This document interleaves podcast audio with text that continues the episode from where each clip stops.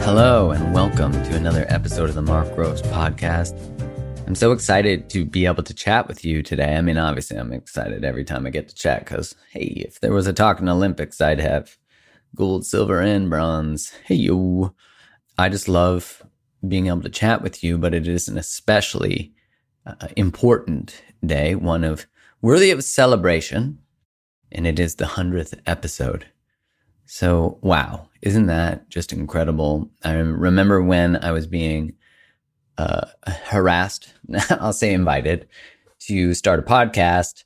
And I sort of reluctantly did because I'm like, ah, I'm having all these conversations that would be great to record, but it's another thing. And, you know, it's honestly been one of my favorite things, one of the most expansive things.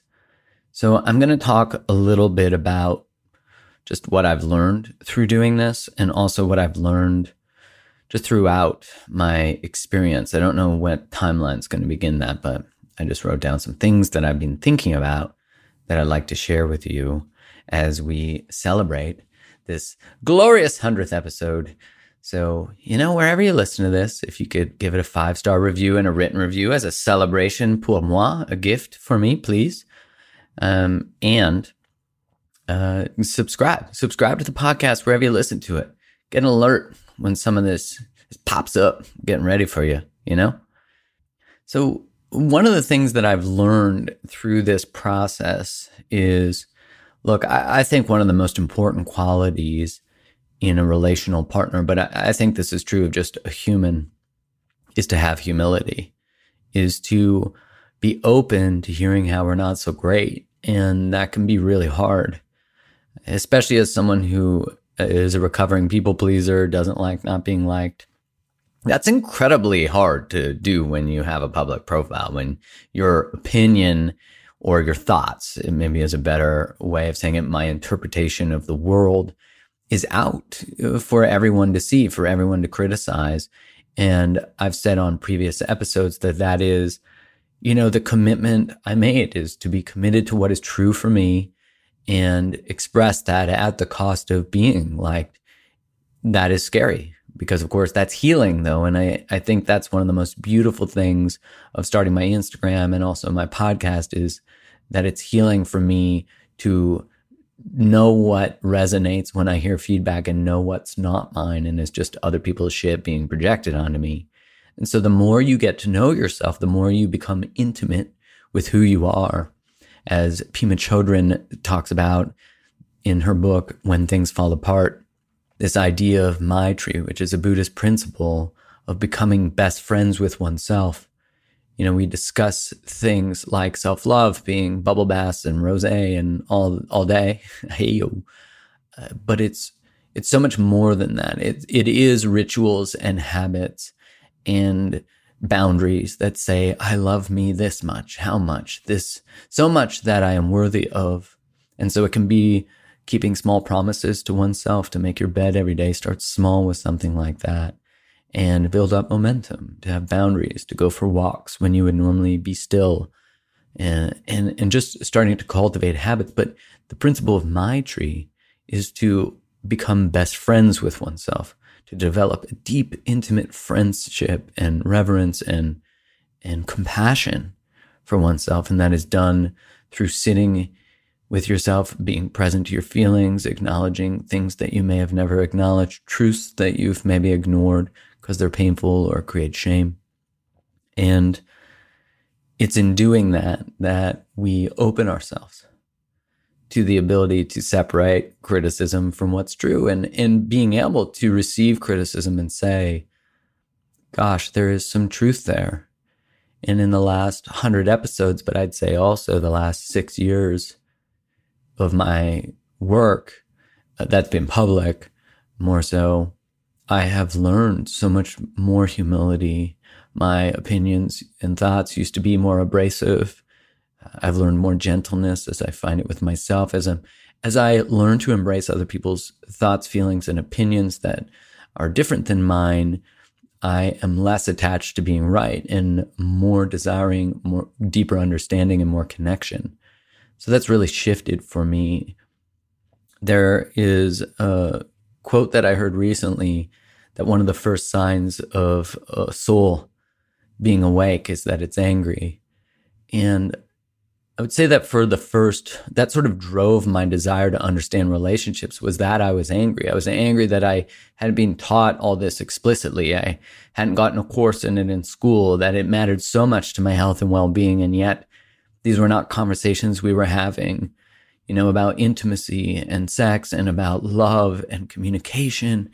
Like it should be something that is taught to everyone because it's because it's never been taught to everyone and we have so much more research and thoughts and, and experience that we can, because it's not taught, it's then not taught in the home because it's never been cultivated. And so we're sort of just born into this situation that is often dysfunctional. And then we inherit those relational patterns and communication patterns and also patterns of self abandonment that continue till we wake up and we do the work. We wake up and we realize that we are the soul on this journey. And what a beautiful thing to begin to ask questions like, who am I? Why am I here? And, and to acknowledge how often we've been lied to about the truths about life, the truths about relationship, who we need to be, how our life is supposed to look. And that should make you angry. If you're angry, you're in good company because everyone is on some level if they've self abandoned in order to please the crowd. It's so easy, though, to dance for others, to seek applause, because applause feeds the ego, feeds the system. It's so easy to be quiet when it's so much more challenging to have a voice and to potentially ruffle feathers. So that is something that I've learned. You know, at the beginning of the podcast, I interrupted guests more.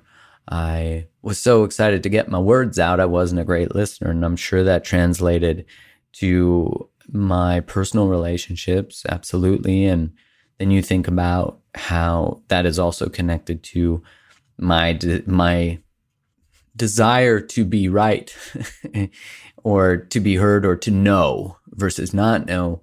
There's certainly a thing I have about um, formerly being very research based, very, which was important. And I think research is important.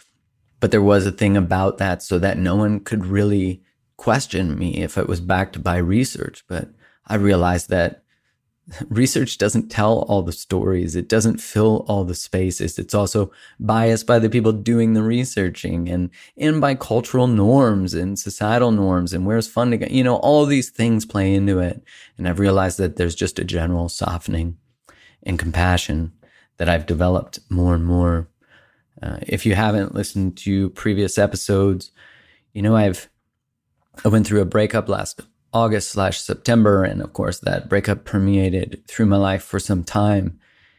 You know, I really sat in that feeling of grief, of just how grounding grief is, how much it demands to be felt, that it roots you in the ground, that it it makes us uh, without a capacity really to move too much. We might get out for exercise, which is incredibly good for that state of mind, to move the energy, to box, to do stuff like that. And it also demands that we sit in silence and we get to know ourselves, that we get to know our feelings and who we are. And heartbreak to me is such a gateway to, and so is any relational conflict, not feeling understood, you know, not feeling like you're in the right place, not knowing where you're meant to be. All of these are such invitations into a beautiful journey of discovering more about ourselves. And so I really learned that grief is love as I sat in the pain, as tears rolled down my eyes on a few podcast episodes. I just recognized that the pain I was feeling was because my heart was open.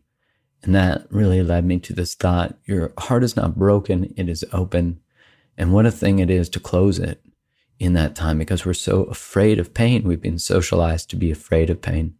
And I am here to say, no, go into the fire. You know, go into the fire. There's a great poem from Rumi called The Question. I'll read a part that I love so much. One dervish to another, what was your vision of God's presence? I haven't seen anything. But for sake of the conversation, I'll tell you a story.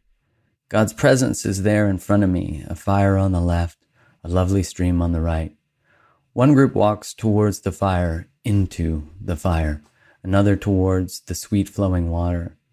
No one knows which are blessed and which not. Whoever walks into the fire appears suddenly in the stream. A head goes under on the water surface. That head pokes out of the fire. Most people guard against going into the fire and so end up in it. Those who love the water of pleasure and make it their devotion are cheated with this reversal. The trickery goes further. The voice of the fire tells the truth, saying, I am not fire. I am fountainhead. Come into me and don't mind the sparks. There's something that occurs in that experience that is a cooking, right? Uh, that's not part of his poem. That's me jamming now, which is when you go through these processes, these patterns of behavior, these choices. You know, we might think of it like Freud talked about repetition compulsion, that we have a compulsion to repeat.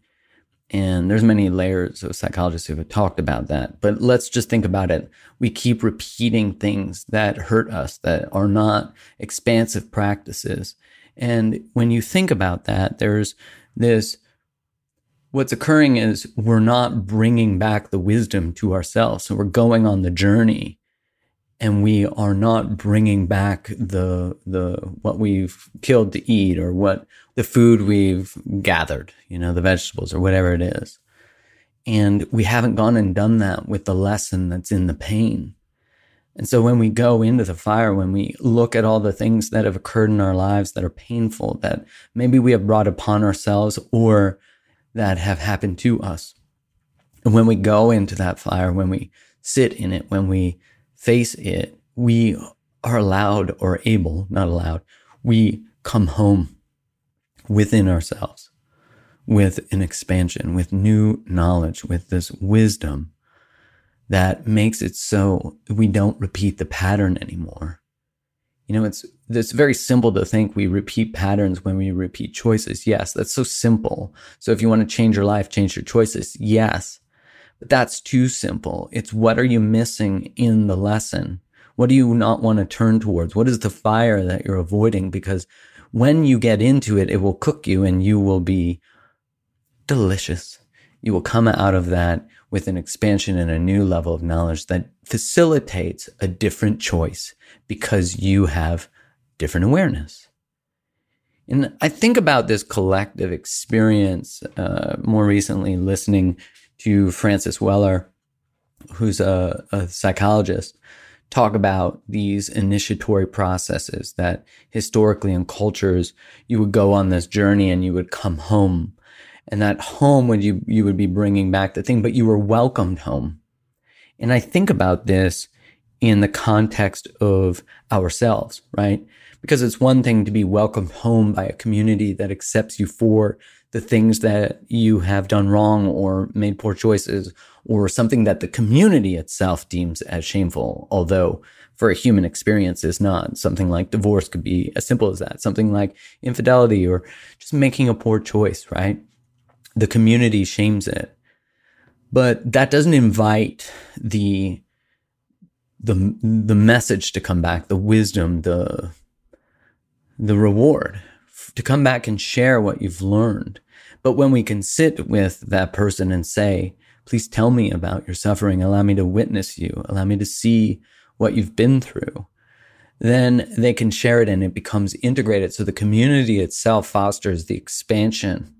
But also what is garnered there is the people listening are learning through the missions that other people are going on. This is why community can be so healing.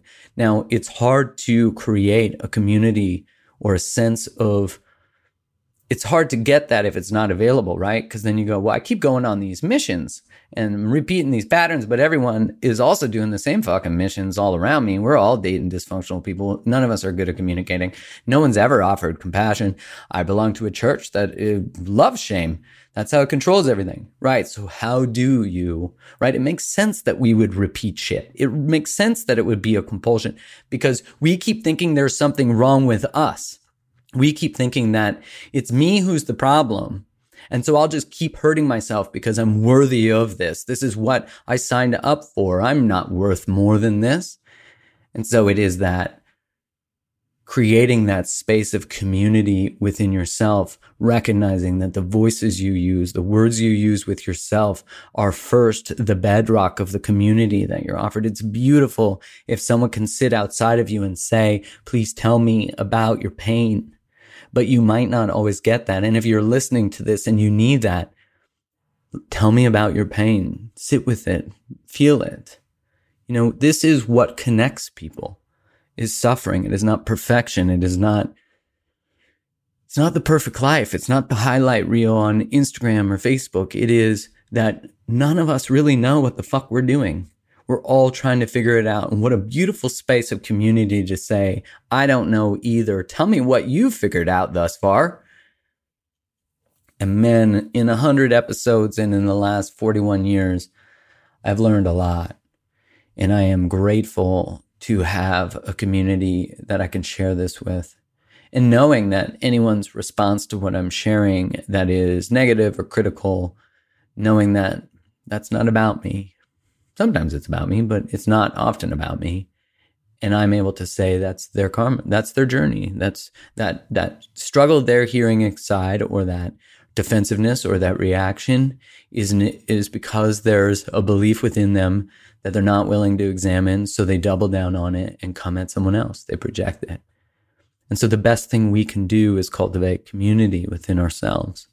And then you don't need the validation, but you can start to create a community that invites that. And what a beautiful practice that is to do within our families and to take all these shameful, the ways that we create shame and judgment that we've been taught that we finally say no more I will not live in a world that has that. It will not be one that I participate in.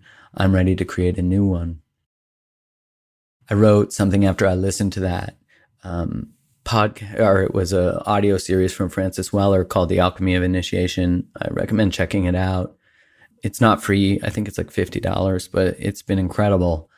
And in it, he talks about a mentor that said to him, You need to practice the yoga of ordinariness. And I thought, oh, what a beautiful thought to, to think that it is ordinary to experience pain. It is ordinary and normal to actually not know. It is ordinary to have trauma and to have suffered. Because normally our trauma or suffering or pain, whatever it is, causes us to isolate. I'm broken. No one will understand me. And so we withdraw because we've created this culture, this idea that having your shit together is normal. it's not. And so we believe that we're flawed. But when you start to practice the yoga of ordinariness, you start to build a bridge. I was thinking about this that in practicing the yoga of ordinariness, we start to go into thinking of how we create specialness around our wounding right? That there can be, and I use this word with grace, there can be a sort of narcissism to our pain that we get righteous about it and that we hold on to it. It becomes part of our identity that causes us to feel separation. And I said, if we shift the to ordinary, that it's ordinary, that it's ordinary, that it's what it means to be human, then it's not a dismissal of the pain, but an acknowledgement of the collective experience of pain. And that collective experience of pain becomes the unification back to others, to seeing yourself within another. And even if someone else doesn't see their pain, their heartbreak, their trauma within themselves yet, or hasn't acknowledged it, or it's not conscious, they believe everything's fine, which is okay. So that acknowledgement of them, though, just witnessing them without judgment is actually the gateway to them seeing that they're ordinary too that there's not a, a need to try to crack them open, right? But just uh, being present with them and seeing them in their totality. I love that concept. So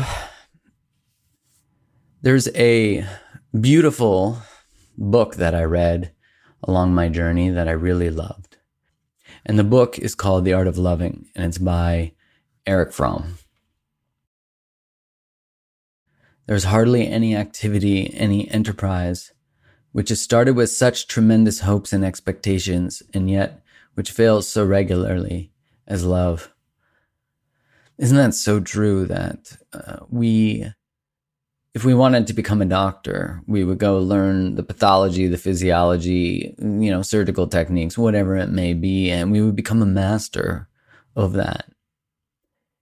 And that's ultimately what we're doing here. I mean, you're listening to this podcast, so you're thinking about how you think, you think about how you relate. You're in a top percentile of the desire for some level of relational awareness, emotional awareness.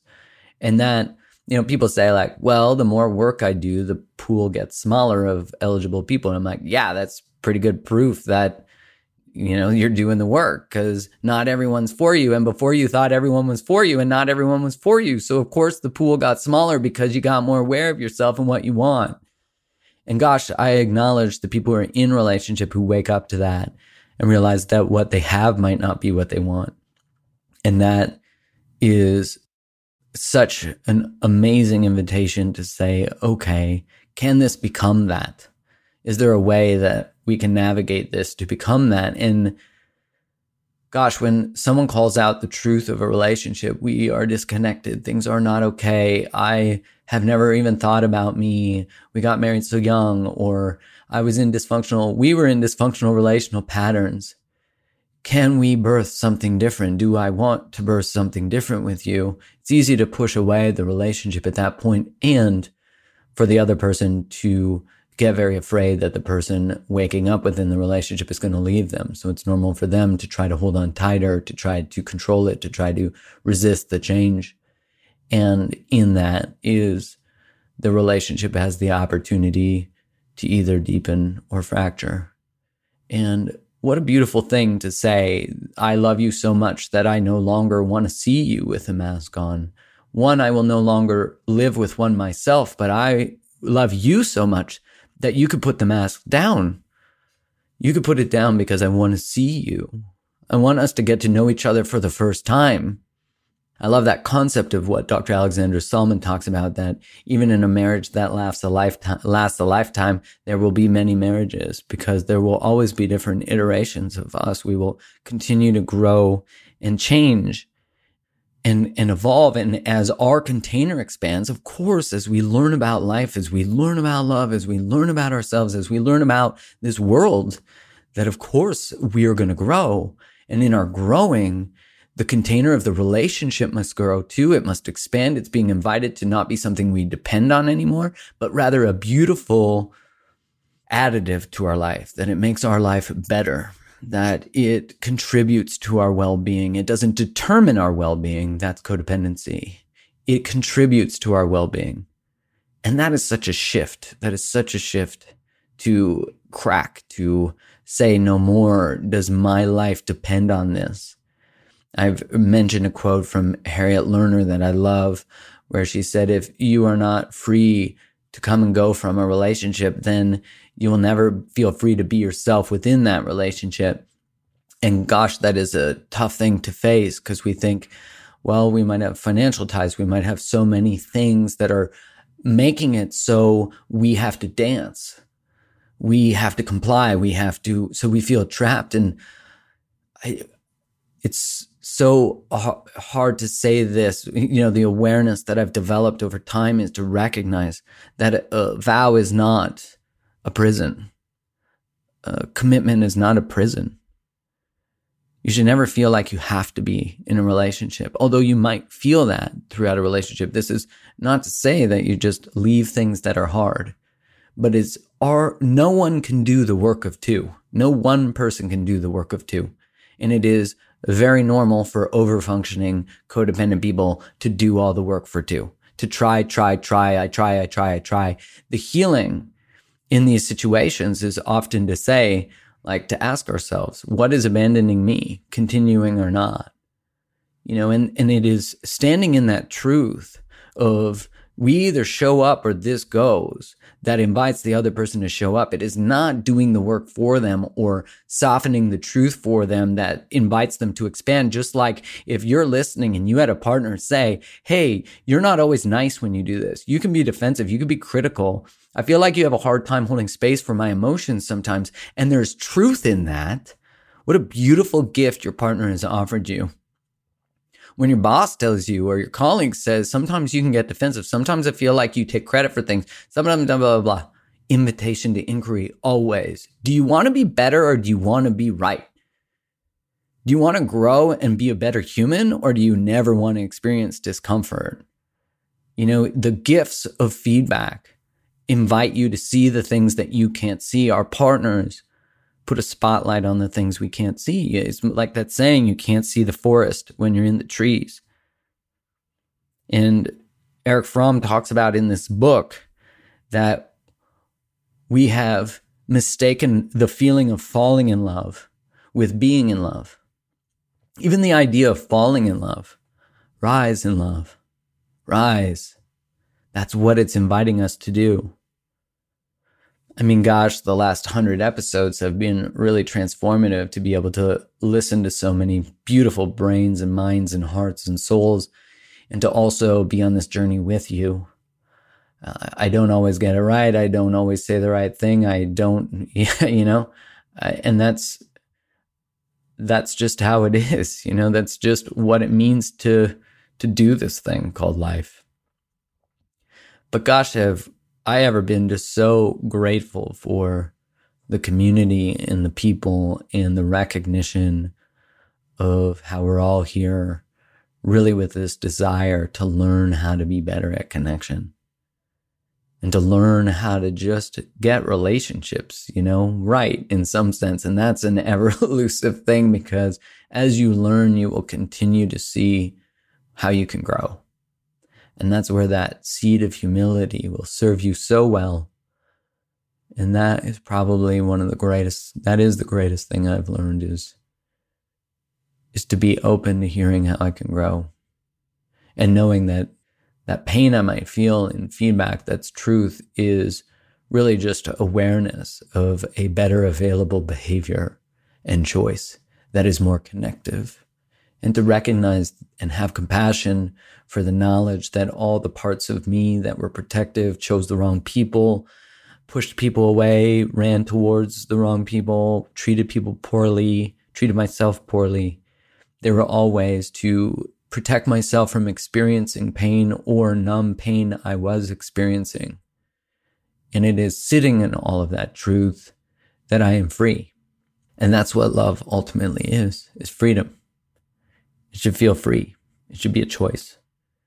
And so when you know that your relationship is not a prison, you can come and go, right? Just that awareness means that every day you're there, you're choosing it, which makes you feel responsible for it, which makes you know that you don't get to take your partner for granted, that you still need to get to know them because they're just like you. They're changing, just like your parents are, just like your kids are, just like your dog is is you have to get to know them as they expand, just like you desire that. And we hold so many people to who they were. Now, don't get me wrong. If someone is unsafe, unkind, and this is not permission to go back there, don't even try that shit because the expanded version of you is moving forward. It's like that idea of like, should I get back together with my ex? Like you shouldn't have to ask that. You should meet them moving forward as you grow on your path gosh, I'm so freaking grateful for this platform and this opportunity. And thank you for participating in this conversation with me and for helping and contributing to cultivating a community that is about love and understanding and healing and making a better world, which is also about treating our planet with more respect, treating animals with more respect, treating plants, treating this everything with more respect and love and gratitude that everything requires the other. We're just part of a system, a beautiful symbiotic planet, and we're part of it. We're not outside of it. The planet needs us, and we can't just take from it. And that's the same thing. We need each other. It can't just be taking. In that deeper inner healing work, the getting to know oneself, cultivating a home within oneself, that act of getting rid of all the bullshit stories we were told, throwing away what's not ours, embracing who we are, our soul, our expression, in doing that, we continue, we, we begin to tell a new story, one from our hearts. And that's how we change the world. And, you know, that what I said at the beginning that the sign of an awakened soul is that it's angry. We should all be a little angry right now because of what we're seeing, because of deception, because of we're not told the truth. Our media doesn't tell us the truth all the time. Our governments don't. And it is up to us to get centered within ourselves so we can differentiate bullshit from truth. The people outside of you are not your parents. That initiatory process that I keep speaking to is what moves you from adolescence to adulthood. And as Francis Weller talks about in his audio series, The Alchemy of Initiation, is that we are in an adolescent culture because we've lost that ability to come home. And so I hope this is an invitation to come home for you, to really inquire within yourself what are you repeating that is done? What lessons require a returning home? What would be coming home for you? What would it feel like?